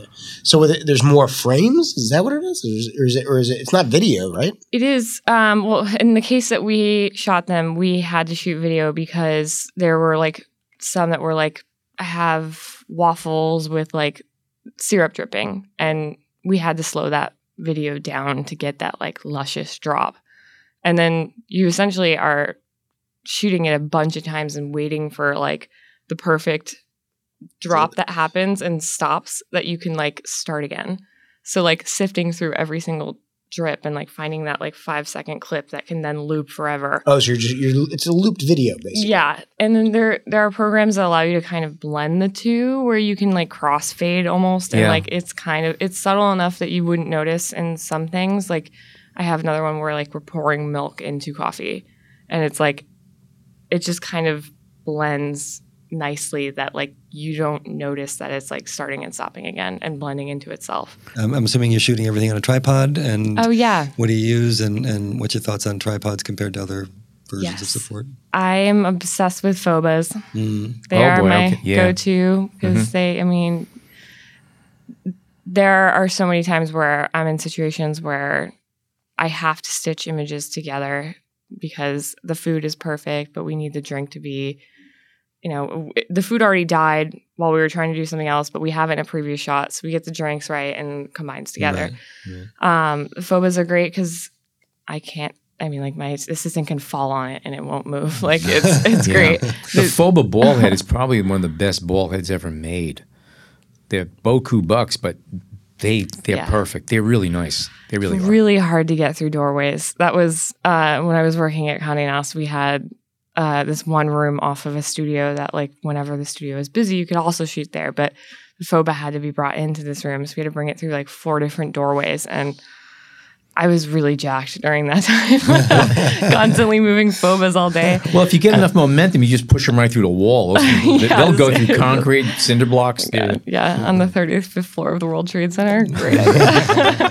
Oh, that's right. That's right. Yeah, and then I love the gear heads as tripod heads. Manfrotto 405 is mostly I've used that one a lot. Those are really nice. It's really smooth. The you know, the precision and adjustments you can make with it are really, really great. And for what you're doing, you do need a geared head. You can't just estimate and then lock it down. It doesn't work that way, because as soon as you lock it down, it's moved. Yep.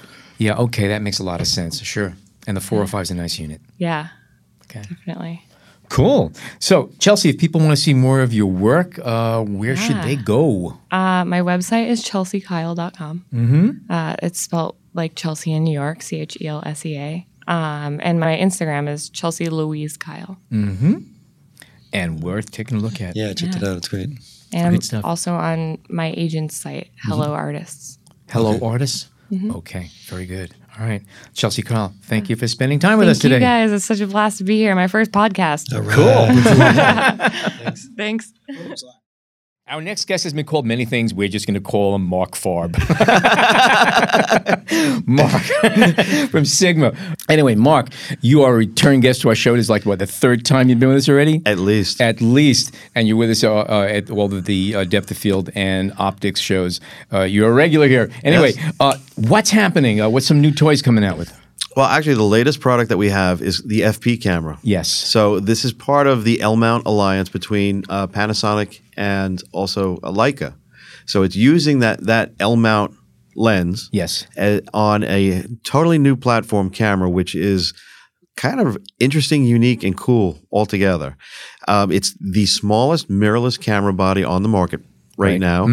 And it's 24 megapixel still camera. Full frame. And not foveon. Not foveon yet. As well, there was an announcement for the delay of the foveon version of it that was supposed to come out this year. Kazuto Yamaki actually just put out a release saying, "Not yet. It's not ready for prime time." We don't know time-wise when the foveon version of the full frame sensor will be coming out.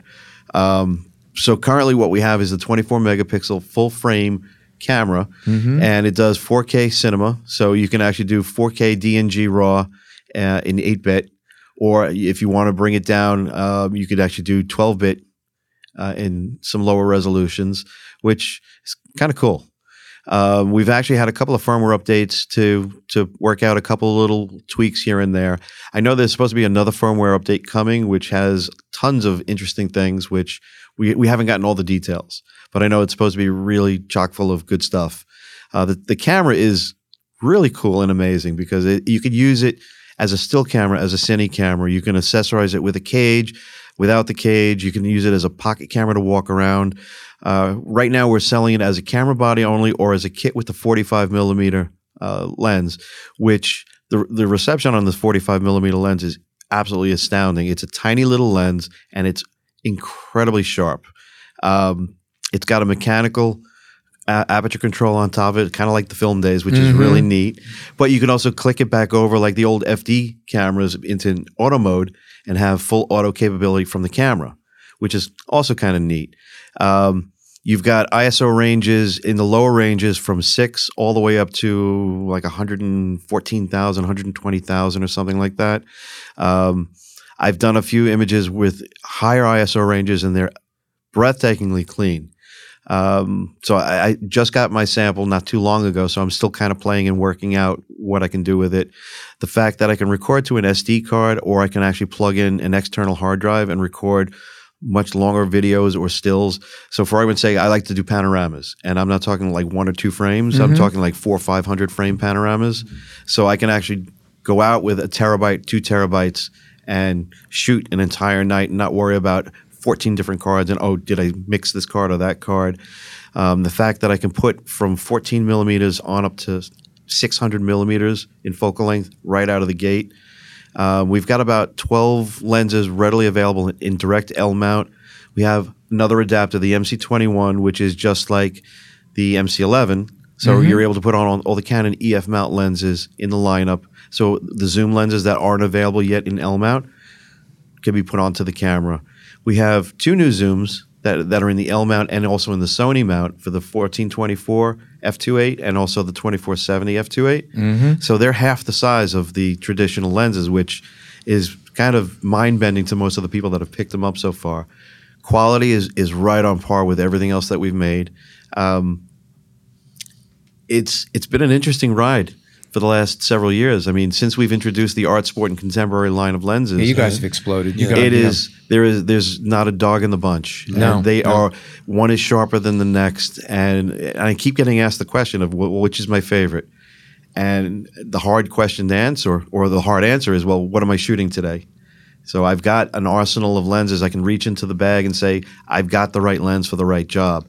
And then on top of which, you've got the cinema lenses. So... which are all the glasses from the Art Series lenses, so they're all color matched. They're dynamite.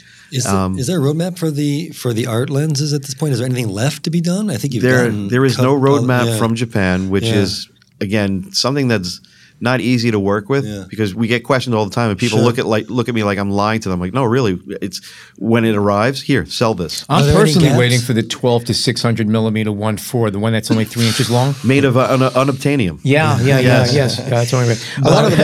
A lot of the vendors are like that, though, right? I mean, where, they don't tell you what's coming until it's here. For the most part, the manufacturers tend to be a little tight-lipped, and especially in the more recent years, there are always leaks that happen somewhere along the lines. But it would be interesting to see a roadmap of what they're thinking as far as longevity. The only thing that I know or was told is that within a year of the release of the FP camera, pretty much there should be 78 lens choices available for the system. Okay, so that's different makers. Incredible for an entire system to have that much access. I want to come back to the FP because I think it's interesting that it's being advertised as the world's smallest full-frame camera. Mirrorless camera. To me, the idea of this camera is that it's really the first modular camera, in a sense, to come out. And the camera, it's real tiny, but that's only part of the picture because, again, like you said, what are you using it for? If you're using it for cinema, there's a cage, you could put anything on it. It's designed to be built upon. At that point, it's no longer small. Correct. It's like any tiny camera. You put a 70 to 200 on it, guess what? It's not small anymore. Well, that's like if you're doing production video and you go in to buy a RED. The RED body is tiny. Yeah. Now, all of a sudden, you throw on, whether it's a Canon zoom, Ingenue, Cook, or something like that, suddenly you just added a 3-foot lens to the front of that camera. And then you got the monitors, and you got the audio, you got everything. Before you know it, you're carrying a Volvo. Right. Exactly. Yeah. And... this is no different. Okay. And like any other camera body, you go into a store, you go to buy the camera body, and then you decide, okay, well, what direction am I going? Am I going to be a sports photographer? Am I going to do journalism? Am I going to do street photography? What do I want? Personally, I would love to see some more small, tiny pancake-style lenses. Mm-hmm. If they happen, no one knows. John's looking for one. If you come across one. I tell you, I mean, again. And I like Sigma. I just worked with a customer this morning, and she insisted that she wanted the FP, but she wanted lenses even tinier than the 45. Like, to be quite honest, it's not going to happen. Yeah. Not without an adapter, not without going manual focus, and you're kind of looking to do street photography on the fly. 45 is your only choice right now. It's not a bad choice. It's a great choice, as a matter of fact. But she wanted something even smaller, less conspicuous. I'm like, well, that doesn't really exist right now. You're one of millions of people who are asking for the ultimate camera lens combination. That I think Minox makes this tiny little 2-megapixel thing. It's like the size of a coin or with the 16-millimeter film. Yeah. Anyway. What are people asking for lens-wise? I'm thinking, and art series-wise, is there something that is kind of glaringly? Is there a gap somewhere? Obviously, people want more macro lenses. Right now, we only have the 70 millimeter macro, which is a true art lens. The 105, which is the predecessor to all the art, sport, and contemporary glass, is still left in the lineup. But suddenly, you discontinue, a 150 to 180 macro, and everybody comes out of the work. Oh, I want one. A macro. Yeah. Oh, I want a long macro. Well, that was also a really, really fine lens. An amazingly good lens. Yes. Yeah. I mean, even the older versions pre-stabilization were amazing because of the size. Once they added stabilizers, the lens tremendously increased in size. But that's, again, people want smaller, lighter, and they don't want to carry something like that. So they don't remember the days of film when you had an RB67 and three lenses and it was 40 pounds of gear by itself, forgetting the film backs, forgetting the rolls of film, forgetting the train case, and all the other stuff that went along with it. So people have gotten a little spoiled in that respect. What's up with the DP cameras? They're still making them? They're still out there. They're still there. Okay, good. Again, the Sigma Foveon clientele. There's a very, very devout fan base. They are very rabid fans, which is cool. I belong to a bunch of those social platforms, and I love seeing the images. I love listening to the chatter back and forth. Again, you know, the thing about the Foveon chip, it produces incredible images. You just have to take your time. Yeah. It's not necessarily going to replace. It's not a speed camera, but it's an interesting camera, and I've used them on a couple of occasions, and I'll tell you, the image quality is pretty remarkable. I used to have trouble with the reds. Yeah. My understanding is that the reds are better now. Yeah. Okay. But the whole concept, I happen to love. I really do. So, again, it's one of those, depending on your conditions and what you're willing to do to create your imagery, they are dynamite little cameras. And even the bigger, the Quattro interchangeable lens platform, again, you've got to understand what you're working with. You're not going to take a medium format camera and go shoot a football game because it's not designed for that. If you do and you want to stage an image, or you know that you're going to painstakingly wait for that one shot and take your chances, well, good luck, and you can make it happen, but you're not walking away with 10,000 frames. Mark, last night I was at an opening of a show, a guy who shoots Formula One racing with a 1913 Graflex. You should see the pictures he's getting; they're great. But that's a whole other story. But again, it's one frame and in an hour, and it took him an hour. It's five laps before he figured, okay, where's my point of focus? And then it's one frame, and it's either I got it or I don't. Is there anything else? Any other new gear, new lenses, anything else you want to throw at us? Honestly, I mean, you've got the Sony E-mount, the 14-24 and the 70-2470. Everybody keeps asking for 70-200. We don't have that yet. Next. Yeah. Again, it's one of those that we're waiting for it on bated breath, but we don't know. Right. Talking about for the E-mount. Yeah. So you got the first two, and then you get the next one. Yeah, I mean, I carry the 14-24 in three different mounts in my backpack because it's that important of a lens to me. Okay, I love it. It is probably one of my first go-to lenses for most of what I'm shooting these days. So the three mounts are the E-mount, Canon, E-mount, Nikon, and now the L-mount. An L-mount, okay. What about the SA mount? I mean, it's not going away that I'm aware of, but it's. Again, it's proprietary too with the Sigma cameras. Sure. So as long as those Quattros remain in production, they're there. Great. Okay. You know, you've been on the show several times now, and I don't think we've actually discussed your work. And I think it's important to mention that we have a lot of representatives from different camera companies and lens manufacturers on our podcast. Mark happens to be a very good photographer, and you specialize in a lot of aviation stuff. And I've seen you jumping out of planes many times. I haven't jumped yet. You haven't jumped yet? I haven't jumped yet. You mean you you stand by the door making believe? Well, not making believe. It's I'm tethered to the doorway. Oh, okay, all right. So with the experiences that I've had over the last couple of years, I've been doing a lot more of the aviation, which is, again, become a first love. I love and a lot of other stuff. I mean, you use the gear and you're good with it. You're actually a very good photographer. Thank you. Which I can't say about a lot of the other reps that come through here. Look what I took with this picture. Oh, that's great. No, your stuff is really, really nice. Thank you. Feels good. I very much appreciate that. Mark, thank you so much for joining us again. Much appreciated. Thanks for having me again. Pleasure. Thanks. We're here with Jason from Sony. Welcome. Thank you. You are a return guest. You've been with us before, right? I have, unfortunately. Almost a year ago, if not exactly. That's right. Anyway, Sony's had some pretty cool products this past year. The A7R4 is out, and a few some new lenses and stuff.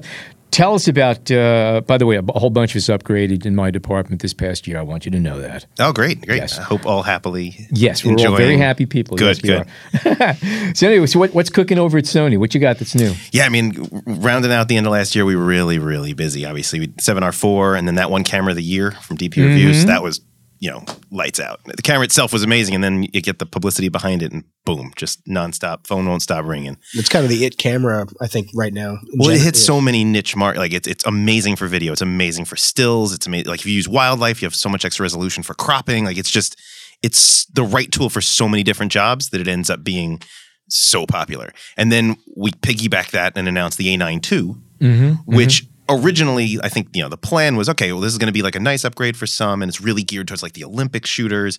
But then everyone was like, well, I want all of these features too. And so it ended up selling just amazingly. And it's been nonstop good press. And because they really took what was amazing about the A9 and just tweaked the couple things that people want to change, some ergonomics, you know, couple, literally nothing giantly major, but all of those added up to a major enough upgrade that people are super excited about it, and myself included. That camera, I never leaves my bag. So that's your main camera? Yeah, the Alpha 9 Mark II is my main camera. I don't have as much need currently for super high resolution because I'm not doing much printing and I don't crop so much. I do a lot of it in camera. I also have the added ability to have all the lenses from Sony, so I didn't have to buy them. Nice little advantage you got there. Yeah, for sure. So I'm a little spoiled there. But you're just like, what's the most expensive one? That's the one, yeah. Eeny, meeny, miny, mo. What a life. Now, when the Alpha 7R4 came out, obviously 61 megapixels, that's a pretty big deal. Yes. How many people are still sticking to the 3, which is 42?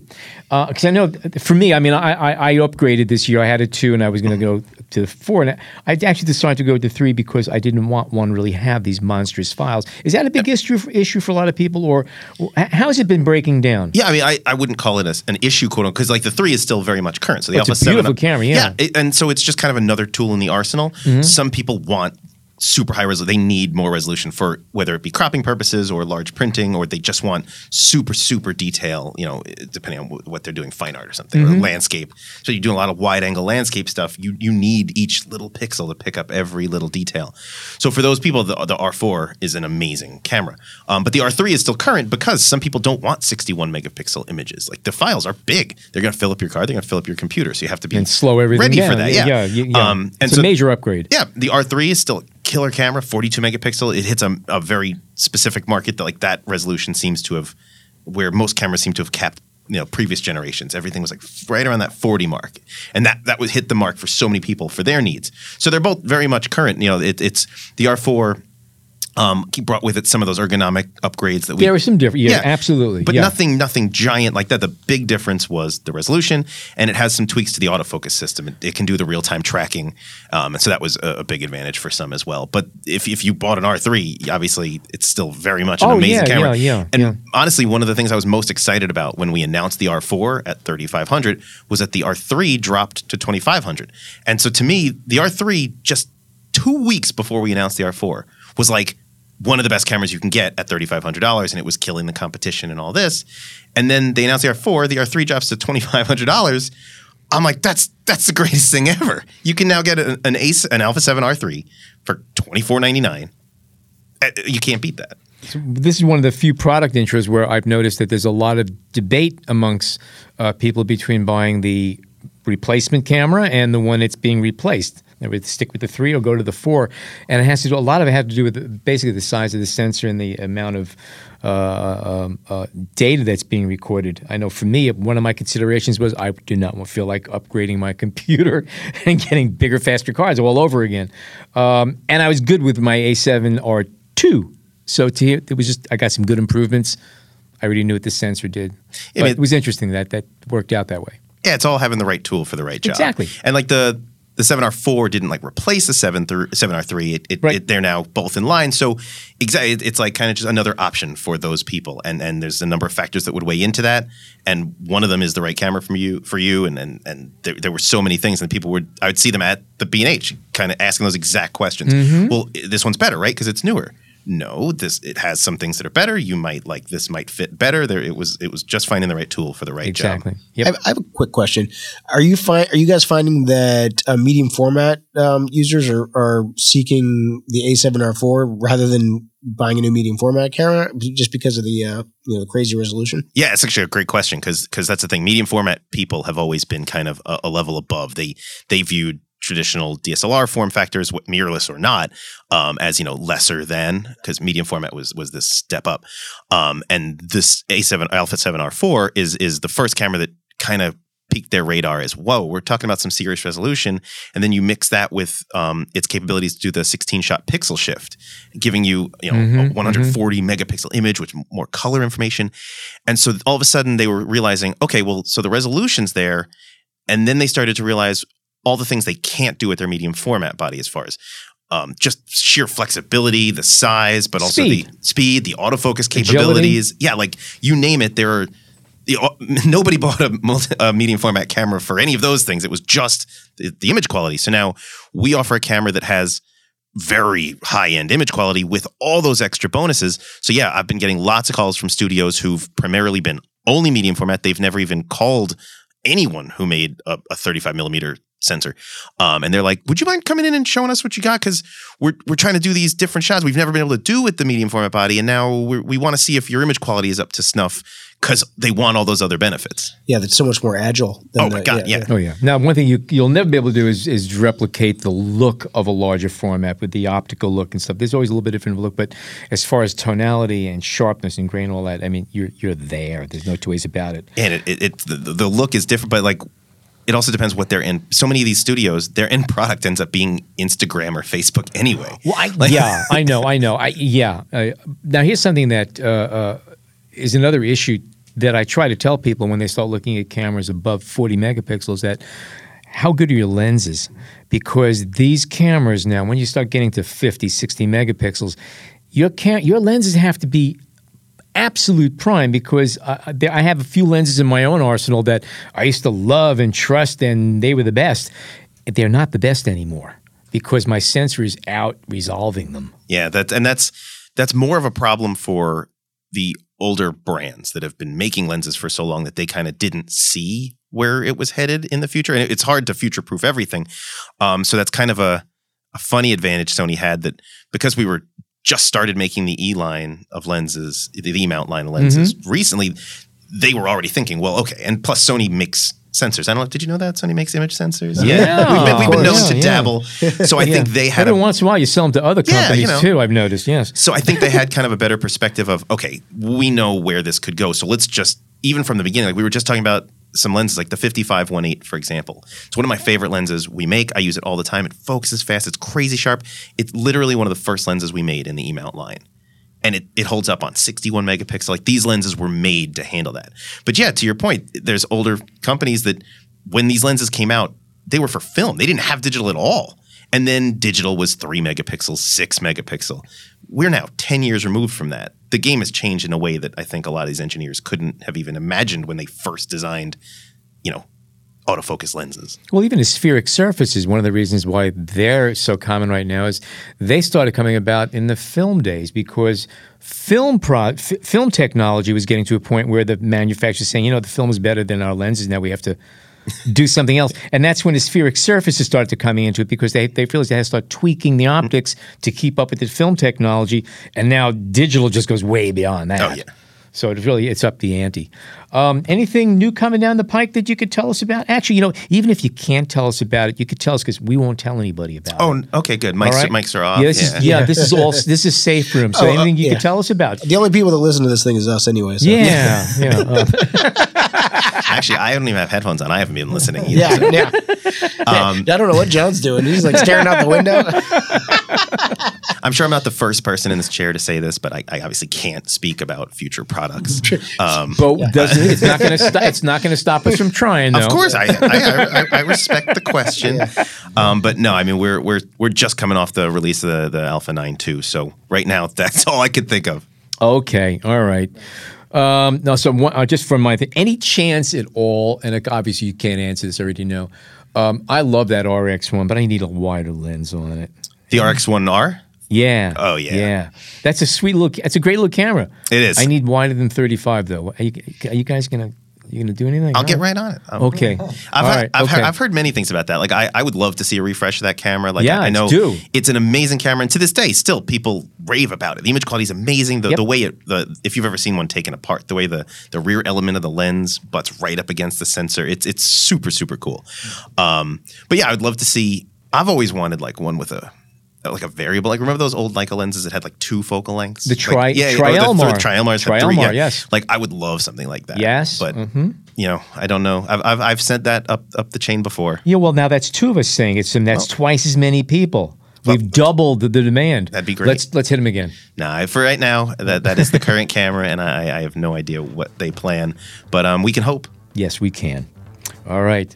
Okay, Jason, thank you so much for joining us. Sony cameras are wonderful. They've certainly changed the industry. No two ways about that. Thank you. All right. Okay, so that's a wrap of today's episode. And again, today was Depth of Field 2020, hosted by B&H and sponsored by Canon, Nikon, Sony, Profoto, Sigma, and HP. We appreciate all of their help in bringing this conference to fruition. And in future episodes, we're going to be speaking with several of the speakers who were here at the Depth of Field Conference to find out what they're up to and the kind of work that they're doing and new trends in photography. My name is Alan Weitz, and on behalf of Jason and John, bye-bye.